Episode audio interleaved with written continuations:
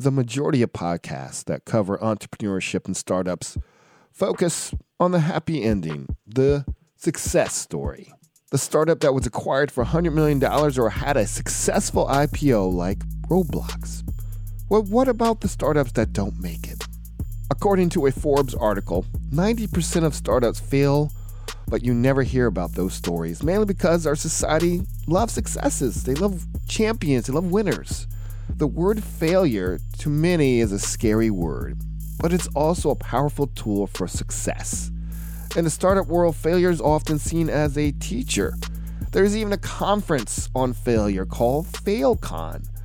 However, the ability to learn from failure and be given another opportunity is not distributed equally for people of color and especially for women. BBC recently published an article that found that white men are overwhelmingly allowed to learn from failure and mistakes compared to women and people of color that applies especially to the startup world. Even women and BIPOC employees in leadership roles receive more harsh judgment than white men for minor mistakes at work, from dress code to displays of emotion, according to a 2020 research study from Utah State University. Former First Lady Michelle Obama called out this disparity by saying, I wish that girls could fail as bad as men do. I wish that girls uh, could fail as bad as men do and be okay. Because let me tell you, watching men fail up, it is frustrating to see a lot of men blow it and win. And we hold ourselves to these crazy, crazy standards. From 88.9 Radio Milwaukee, this is Diverse Disruptors, a podcast about those leaders entrepreneurs, and trailblazers who found their own way to innovate and did so with inclusion and accessibility at the forefront. This is where our guests on this episode of Diverse Disruptors come in. Priya Amin wanted to solve a major problem for working moms childcare. Priya, a mother of two, created an on demand childcare platform called Flexable to tackle the $54.3 billion childcare market Based in Pittsburgh, Flexable's mission was to make work and life fit better for professional parents.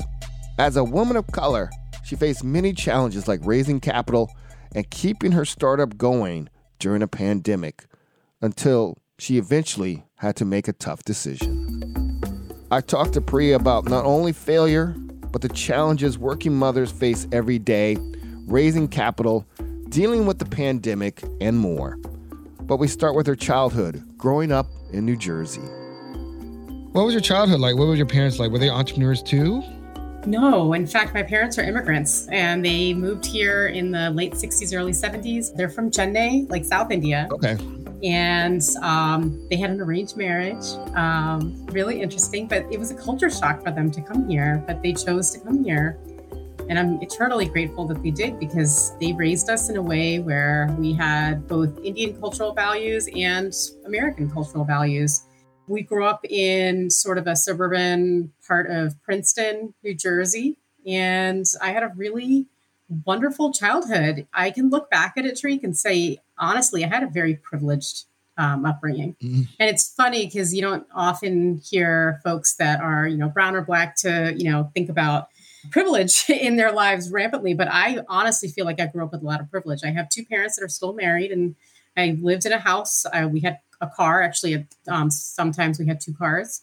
I was well educated. I got the things that I needed. I got, um, you know, healthcare and whatever was needed was there, and it was great. I mean, I'm not going to lie that the immigrant mentality is is a tough one, mm-hmm. and it's hard um, to be first generation in a you know in a country like the US where they're not as you know open to diversity as you would hope. So my, my parents definitely got the, the brunt of it.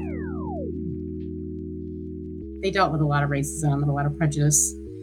But um, yeah, I mean, I, I, can't say anything terrible about my upbringing. I was very lucky. Um, I also had a mom who stayed home for a portion of my childhood, but then went back to work. And I was able to kind of see her transition from being home to working and how that made me feel and how that sort of created this um, just lens for myself in terms of what family is and what it should be. What do they do exactly? They both are scientists. My dad got his PhD in biotechnology and was uh, at, at, at, kind of the premier um, level of his, his field. He did a lot of really cool research on cancer and cancer research and was just really um, in a formidable place in his career.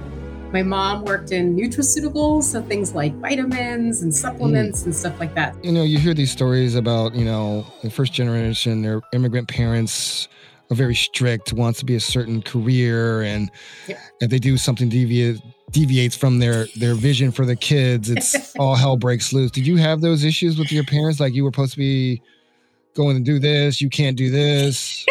Yeah, um, it's funny because in my I have an older sister, and I think in my parents' minds, one of us was going to be a doctor, one of us is going to be a lawyer. My sister is the lawyer. I am not a doctor.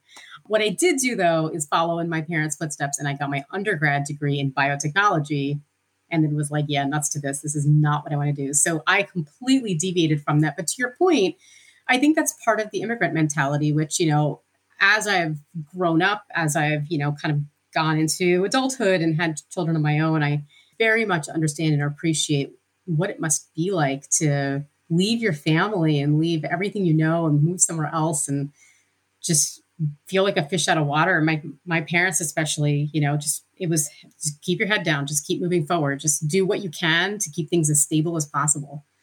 So mm. we didn't rock the boat, right? You just keep things as steady as possible. And then I graduate and I'm like, ah, I'm nuts to this. I'm going to move out west and I'm going to get a master's degree and I'm going to get my MBA and I'm going to become a dog trainer and I'm going to go skydiving. And I did all these crazy things. And my parents were like, oh my God. Um, and I think that happens a lot with first generation born kids is, you know, their parents want to make sure that they succeed. And, you know, mm. success looks different for different yeah. people. And so for my parents, it was how do you make sure that you keep your life as steady and as successful as possible? Were you a good student in high school? Did you get straight A's, 4.0? What, what was your, what was high, high school like?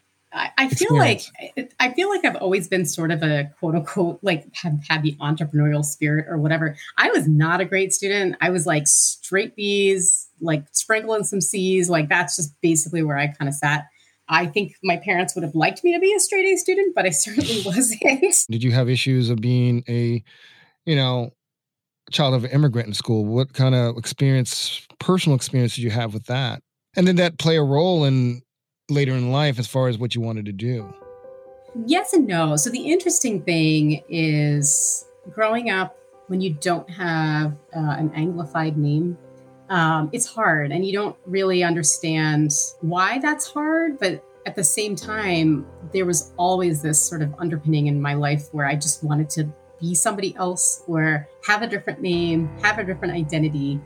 Because for some reason uh, my name was hard to pronounce.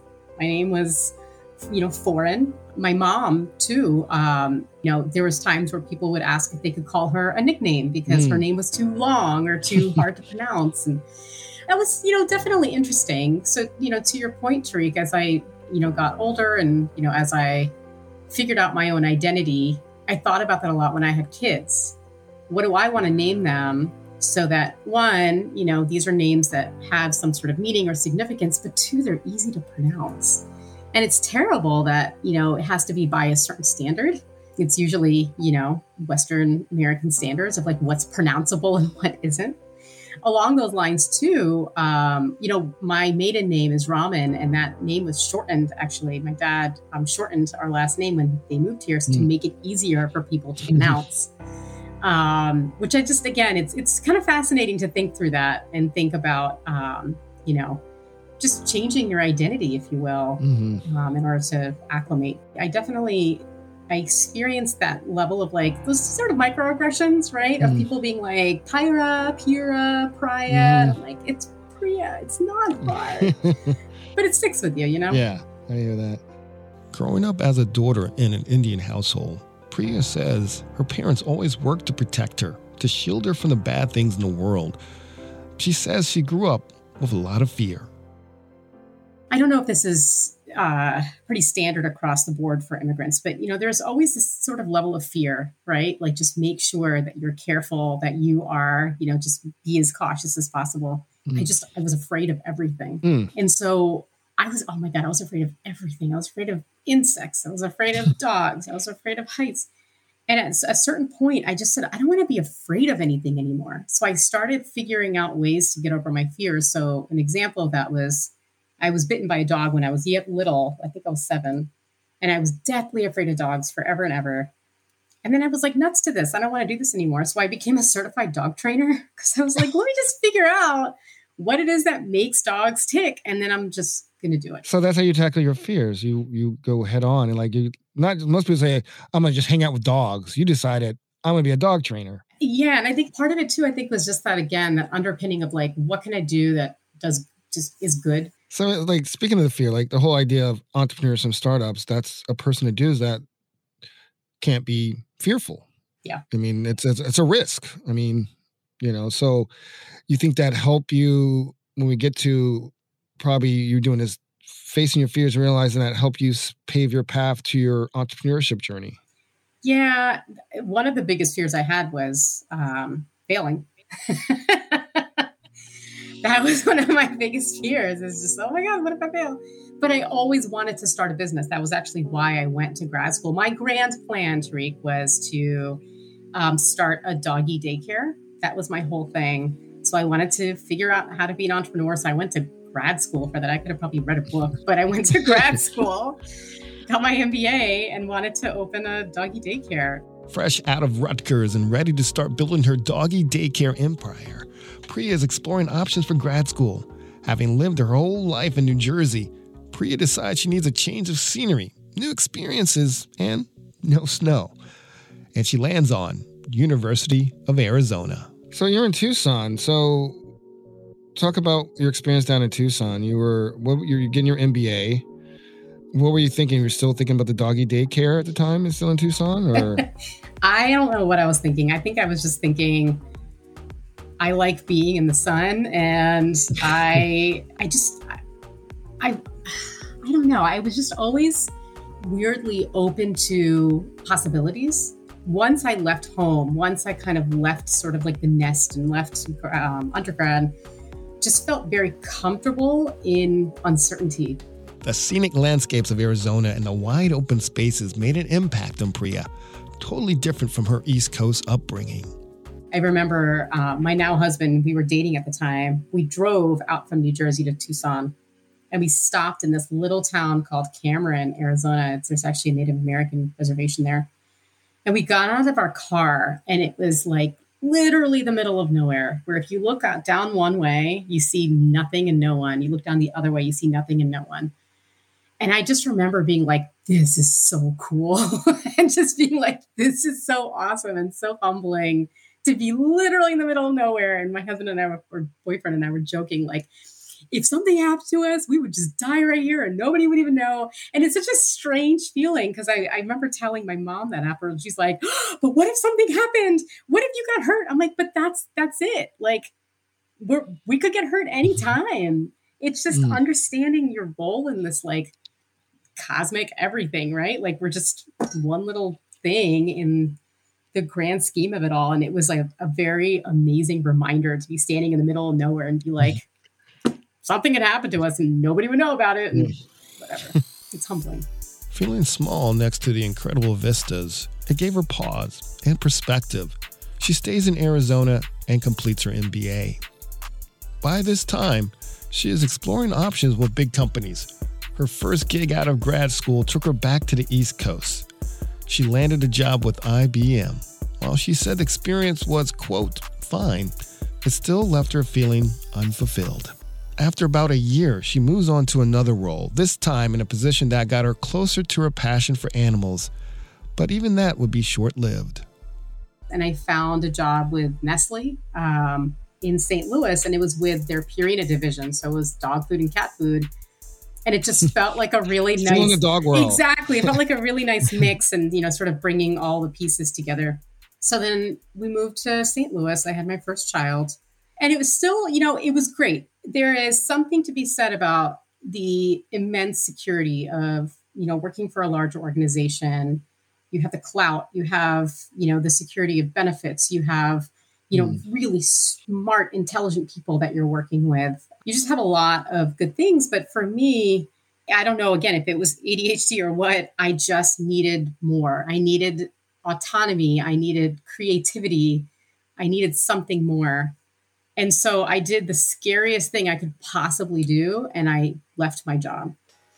And why? So, what was the reason? Great question. It wasn't like a random like Tuesday where I was like, "Oh, I'm leaving." It was more um, a slow buildup. Unfortunately, all built around the fact that I um, didn't feel supported uh, after having children.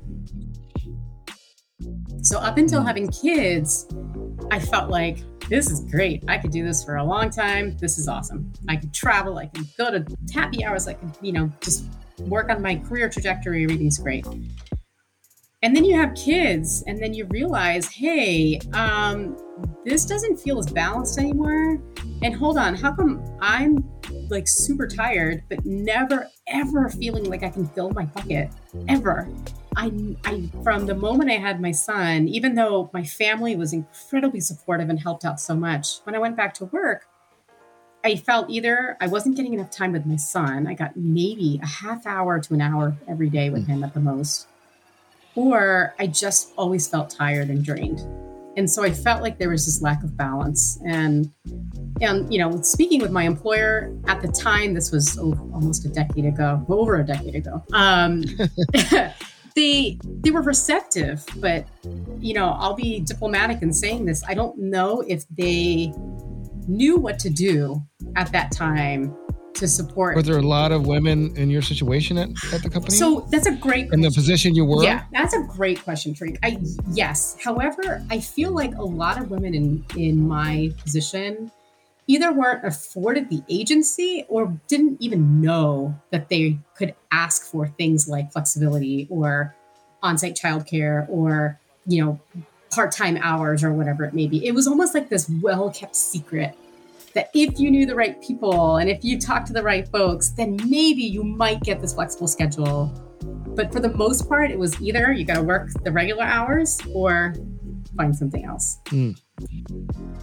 This is a choice so many new moms have to make. Uh, this uniquely American balancing act. The pressure of giving your best to your kids and your job. It is literally impossible to do both. Yet countless women face this dilemma every single day.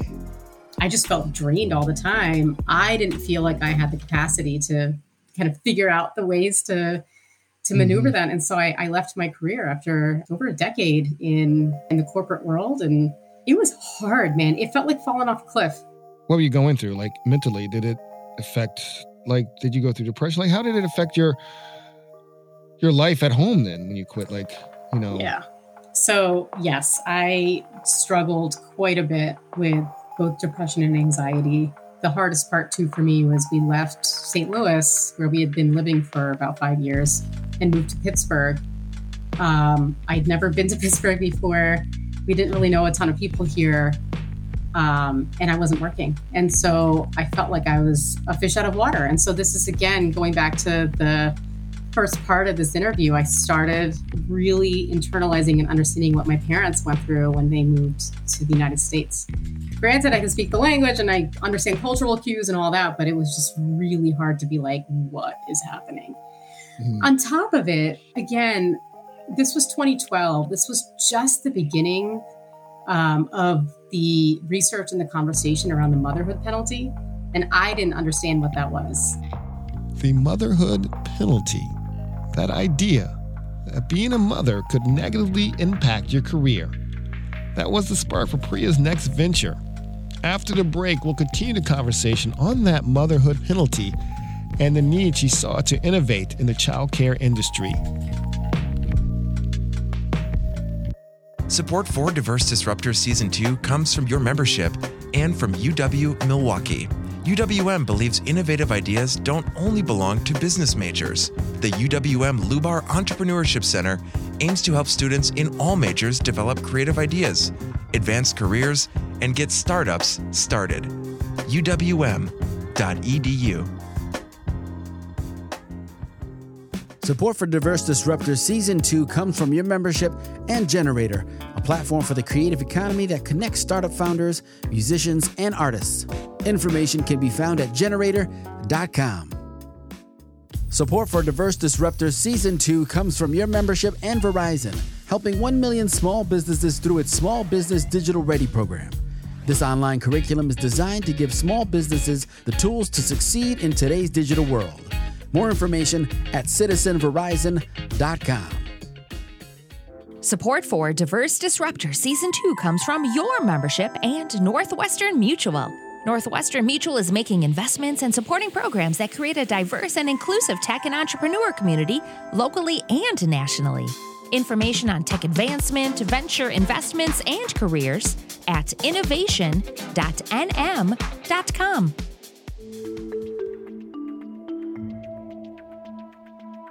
What is the motherhood penalty? So, the motherhood penalty is um, a study that essentially states that once a woman has a child, her earning potential and career trajectory drops. The motherhood penalty was first discussed in a study published in the American Journal of Sociology in March of 2007 by Shelley J. Correll, Stephen Benard, and In Paik.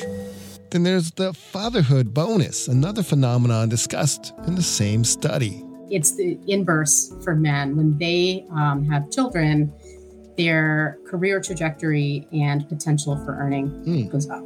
Interesting. And so, what I started feeling, um, unfortunately, when I first left my job, was I internalized all of my angst. I, I just turned inward.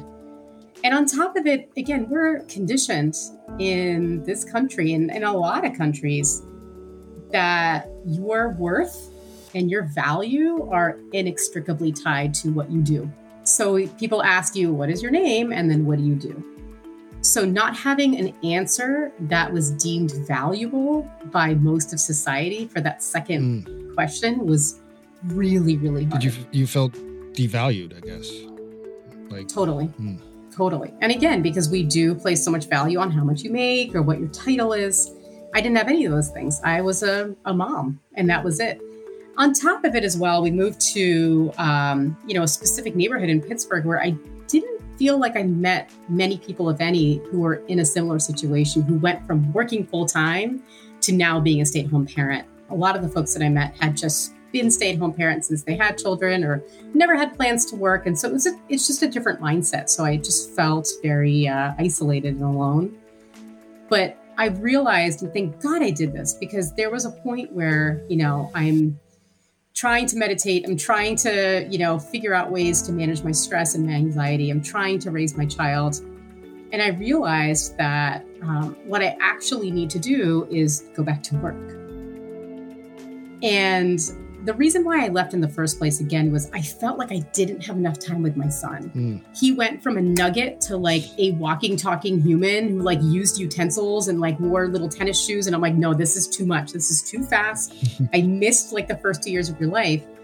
And so when we moved here and I had about, you know, a year and a half, two years with him, and then I had my second child in the time, I felt like, okay, you know what? I have spent so much time with you. It was the hardest two years of my life. I'm, you know, I'm, I'm good. I want to do something that's going to stimulate my brain. And then I actually tried to look for a job.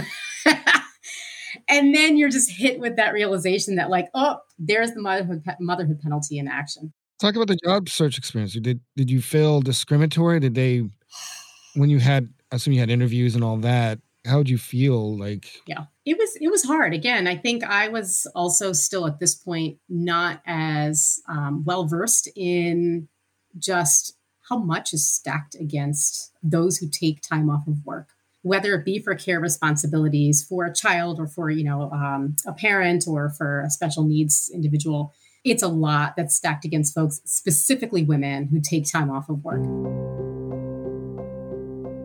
Priya faced roadblock after roadblock in her job search, not getting a job or even the interview. It was frustrating. She started internalizing these failures and rejections, that it was somehow her fault because she decided to have a child, that she took time off to focus on being a mom. I started working with a recruiter And the recruiter told me, you know, she stopped me, and this was interesting because this was a woman as well. And she stopped me at first and said, just so you know, you're going to be competing with a lot of people who don't have a gap on their resume. You have a gap on your resume, so you're going to have a lot harder time. And I was like, but isn't that your job? Like, aren't you supposed to help me get mm. something? Mm. And so that's when the fire finally got lit under my butt. I'm like, this is BS. Like, come on, you can't expect me to compete with folks that, you know, don't have a gap on their resume and be told, hey, you're going to have, you know, this handicap essentially. So I finally was like, hey, if I can't get a job, then I'm, I'm going to just start something myself. This is the spark, the moment when Priya launches her first company. So I started a, a marketing consulting company because I said, hey, let me create something that I can still be with my kids and I can still work. I can use my brain. I'll, you know, work with some small businesses in the area. And I was thankfully doing great. But the biggest issue that I dealt with at this point was I had to try and balance when I had client meetings with when my kids napped, or oh shoot, I got to make sure my kids at daycare, or I have a nanny, or or or or, or right. Remember, this is pre pandemic, when working from home wasn't nearly as common. And if you spend a lot of time on video calls these last 20 or so months, chances are you only seen this motherhood dilemma only get worse. So it came right back, you know, full circle to this place of why isn't there enough support for working parents? Why is there not more, even just understanding and knowledge that this is really difficult for anybody who's taken a, a break from work to get back mm-hmm. into the mm-hmm. workplace, anybody who chooses sort of a non traditional professional route, whether it be consulting or freelancing, to create something meaningful. So that was like, all right, let's let's let's do something. This this stinks. You know, you're going through this, you know, epiphany. Um, this is what leads you to create your, your startup Flexable. So talk about the the process and the journey of doing this because you're never you know you had the market consultant and, and, now you're going to a space that is predominantly men at the time i'm assuming. Still is predominantly men. Very rough space. People looking for funding and pitch decks and this whole world uh, which is new to you. So talk about the process to when you started this and how did you get it off the ground? One thing that i'm i'm grateful for is throughout this entire journey from the beginning to the end, I've had this unwavering focus on this North Star, which is figuring out why it's just so hard for working parents and figuring out a solution for that. That is what kind of cropped up in this first entrepreneurial endeavor that I did too, because I just kept running into that same problem. Why is it so hard to find childcare at the last minute? I tried to create a co working space with drop in childcare in the South Hills area of um, Pittsburgh. And it was interesting because even then, that concept felt novel, and people were like, that's a really great idea. And what that led to was um, there was somebody else who was doing almost exactly the same thing in a different part of town. And so she and I got together and realized that we had a ton in common and sparks flew and we said let's actually not become competitors and let's create something together. So we essentially you know got business married and made a, a work baby and made a business baby. And um, that was the thesis of everything that we did was how can we incorporate life and work together? And the reason why we thought about it this way was because for so long in the professional ecosystem, it's work life balance, right? That's what everyone always talks about work life balance, work life balance. Yeah. It's because life and everything that life throws at you, or all the things that need to be fixed, are the things that invariably are women's work and are taken for granted. So a lot of it is sort of mm. like the, you know, invisible labor behind the scenes. And so work can get done because that's being done. The way we saw it though was mm. that that life needs to be number one because that allows for more inclusion and that allows for more gender equity in the workplace. So we said our North Star is life, work, fit. How are we going to create this? She and her business partner got to work, raising that work baby. They applied to an accelerator program in Pittsburgh and got accepted, then landed $50,000 of seed funding. So I assume you started doing pitches. So talk about, you know, I always hear the stories about people. I pitched 500 times before I got a nugget. I thousand times, or I never got anything. I just went back to a regular job. Talk about that experience, especially in a a product that you're pitching to men that mostly probably don't Oh understand God. the problem what you had to deal with. Oh boy, there was a lot of um, yeah, just uh, sexist behavior. You know, we encountered um, few times going into a networking event, for example, where there was a room of you know mostly white men and feeling dismissed. You know, I um, my my co-founder actually walked up to um, an investor and a fellow entrepreneur. And you know, tried to insert herself into the conversation, and the investor turns to her and says, oh, what are you doing here, honey? And she just walked away. It was just unreal. Or the Wow. fact that, to your point, Tarik, I can't tell you how many times we have pitched to private investors, to angel groups, um, to various funding sources, and had the um, you know partners or whoever say, "Oh, I should talk to my daughter about this. Oh, I should talk to my wife about this. Oh, I should talk to my nanny about this." No, you shouldn't because we have all the, the numbers up here. This is a viable business opportunity that is scalable. You should be able to make the decision on your own. So here's how it works. This is the problem she and her partner were working to solve on demand childcare from trusted professionals. Your nanny calls off, whatever, right? That's what happens. And what do you do, right? What happens is um, somebody's got to take the day off. It's usually mom, 91% of the time, it's mom. And then you miss out on important events, important meetings, career opportunities, whatever it may be. And so we said, how do you say on that Tuesday morning at 7 a.m. when you find out, oh, shoot, it's actually a half day today? I completely forgot. You can find somebody at the last minute. So that was how it started. We realized as we started building out that uh, marketplace that there were quite a few competitors that were either building or in the same space. So we quickly pivoted to providing pop up actual physical childcare on location.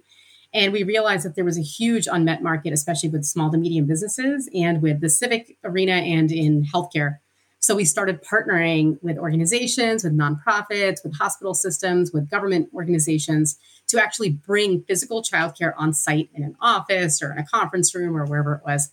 That was magical and it grew like gangbusters, especially here in Pittsburgh. We were able to pop up in over 1,500 locations over the course of about two years. We took care of thousands of children. We partnered with over 150 organizations. It was wonderful. And for the first time, I felt like that bucket that had been sitting inside of me that I wanted to do good, I wanted to do things that were actually helpful. It was filling and filling. And I'm like, yes, this is amazing. And the best part, too, is from a purely, you know, qualitative, almost selfish way. I used it because I couldn't go to networking events before. I couldn't, you know, talk to investors. I would bring my kids, and then my kids would be in flexible childcare, and it was absolutely lovely. And so that continued up until the pandemic. And when the pandemic hit, of course, um, Governor Wolf here in Pittsburgh deemed all non-essential businesses to to close, and that childcare was a non-essential business, which is laughable, but um, it is what it is. And so we decided to pivot our business, and we said, at least I said, I am not done with this. I don't think the world is done figuring hmm. this out. And more importantly, this is something that essential workers and parents in general just absolutely need right now. So they pivoted again from a physical on site model to a virtual one. They organized Zoom call with a musician or a singer or even an artist to spend time with the kids and keep them occupied. But the model quickly became unsustainable. Priya says while the programming was good, it took a lot of time and resource to plan and keep going virtually, which led him to make a very difficult decision.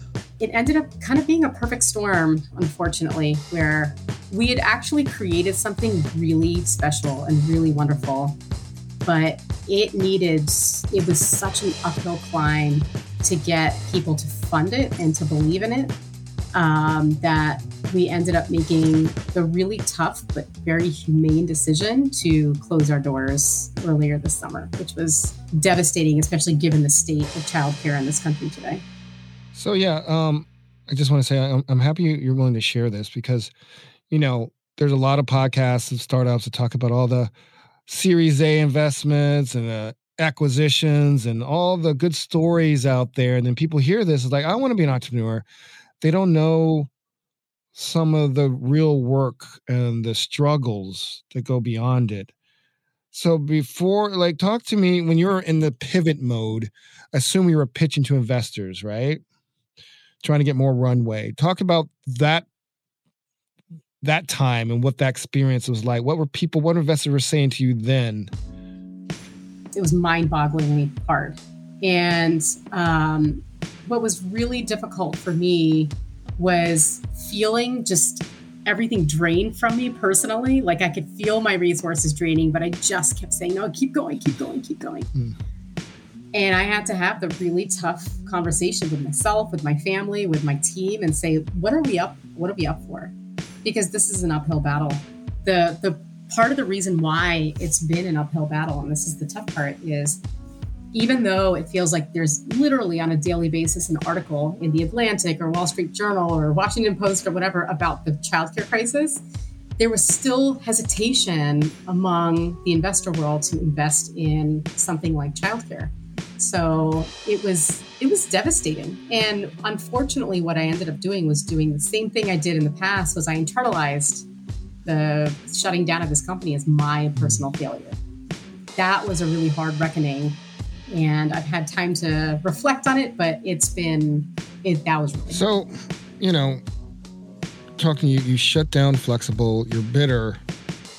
Um, and I'm, i think people need to hear this. It's it's because business people just think it's a it's a it's a it's just a rosy world in this space. Like, what is you you hear about serial entrepreneurs? They fail all the time. Like, they come back, they build something else. What are you? What is your emotions right now? So I'm so glad you brought that up because I was having this conversation with someone and this this notion popped up in the conversation which I, which I thought was spot on. To your point, you know, in the entrepreneur space, you're told fail fast or fail often or whatever. Yeah.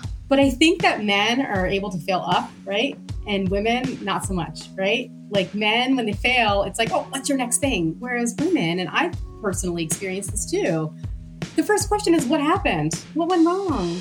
what did you do? What would you have done differently? Mm-hmm. Dude, is that what you ask a guy? Like, is that what's happening in those conversations? And I just feel like the bar is set so high for women. Um, it's it's really really hard, especially for women of color. And then you know it's set lower for men, and it's unimaginably low for white men. And so it's it's maddening to me to think about the entrepreneur space as it currently is right now. I don't think I want to enter it again, at least not right this moment. Again, thank you for sharing your story. Because most people don't realize, like majority of startups do fail, but you don't see that in TechCrunch. You don't see that on, you know, this week in startups with Jason Calacanis. You don't see that on how I built this. It's all about the success, success, success and they are the rare gems. So again, appreciate you for sharing your story because I think that needs to be said. And on that note, what would you tell? I mean, you're bitter. uh, what would you tell an entrepreneur, especially a woman of color entrepreneur that's probably experienced the same thing? What w- words of wisdom? What would you tell yeah. tell them? I would say, give me six months and come back to me. No, I'm just kidding. Um, you know, just because there's been a setback or just because it didn't quite work out the way that you had hoped or planned doesn't mean that it didn't work out. And I think one of my, my COO actually told me this. She's so wonderful. She said, You've planted seeds. You don't know what those are going to turn into, but you've planted seeds. I'd like to think that anybody who has started something, whether it be in like a social impact realm or whatever it may be, has planted seeds and you may not see them because they may be buried deep, but they're germinating and they're growing and it may lead to something bigger. Because one of the things that I'm proud of is when COVID started, there was sort of this movement around just reimagining childcare, and, and Flexable was a part of that. And that's continuing to grow and create waves and get uh, recognition on the national level. And so I'm happy to say that we were a part of that initial push. But um, those seeds will germinate. They'll come up, and hopefully you'll be able to see the fruits of that. But even if you don't, just know that they're there. Many thanks to Priya Amin for sharing a very personal story. A difficult one other founders may be reluctant to share, but important to hear because all of those double standards we mentioned along gender lines, just the idea, the fact that there's this motherhood penalty in the first place. There is still so much work to do in this space to bring gender equity to mothers in the workplace. While the startup world may not have been ready for her startup, Flexable, even though the world needs ideas like this more than ever, we still need founders like Priya to keep fighting for equity and innovative ideas like hers with Flexable. Coming up on episode 3 of Diverse Disruptors Season 2, my conversation with Henri Pierre Jacques, managing partner and co founder of Harlem Capital. It's a venture capital fund with the mission of changing the face of entrepreneurship by investing in 1,000 diverse founders over its first 20 years.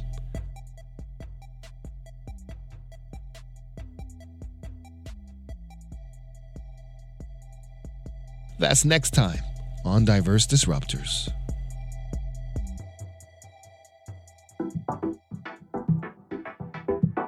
Diverse Disruptors Season 2 is presented by University of Wisconsin Milwaukee, Northwestern Mutual, and gener8tor, with support from Verizon, United Ways Tequity, and Alverno College, with handcrafted sonic inspiration from the License Lab. Diverse Disruptors is hosted by Tarik Moody, executive produced by Nate Imig, and audio engineering by Kenny Perez. Segment producing by Salam Fatayr, and 889's web editor is Evan Rytlewski. Radio Milwaukee's marketing team is led by director Sarah Lar, with creative and coordinating support by Aaron Bagata, community engagement by Maddie Reardon. Dori Zori is 889's program director, and Kevin Sucher is our executive director. Of course, biggest thanks to our members for making this and all content from Radio Milwaukee possible. If you're interested in learning more about Radio Milwaukee membership, visit radiomilwaukee.org and click the orange heart. And while you're there, check out our other podcasts, including Diverse Disruptors Season 1. That's at radiomilwaukee.org slash podcasts. Diverse Disruptors Season 2 is an original podcast production of 889 Radio Milwaukee.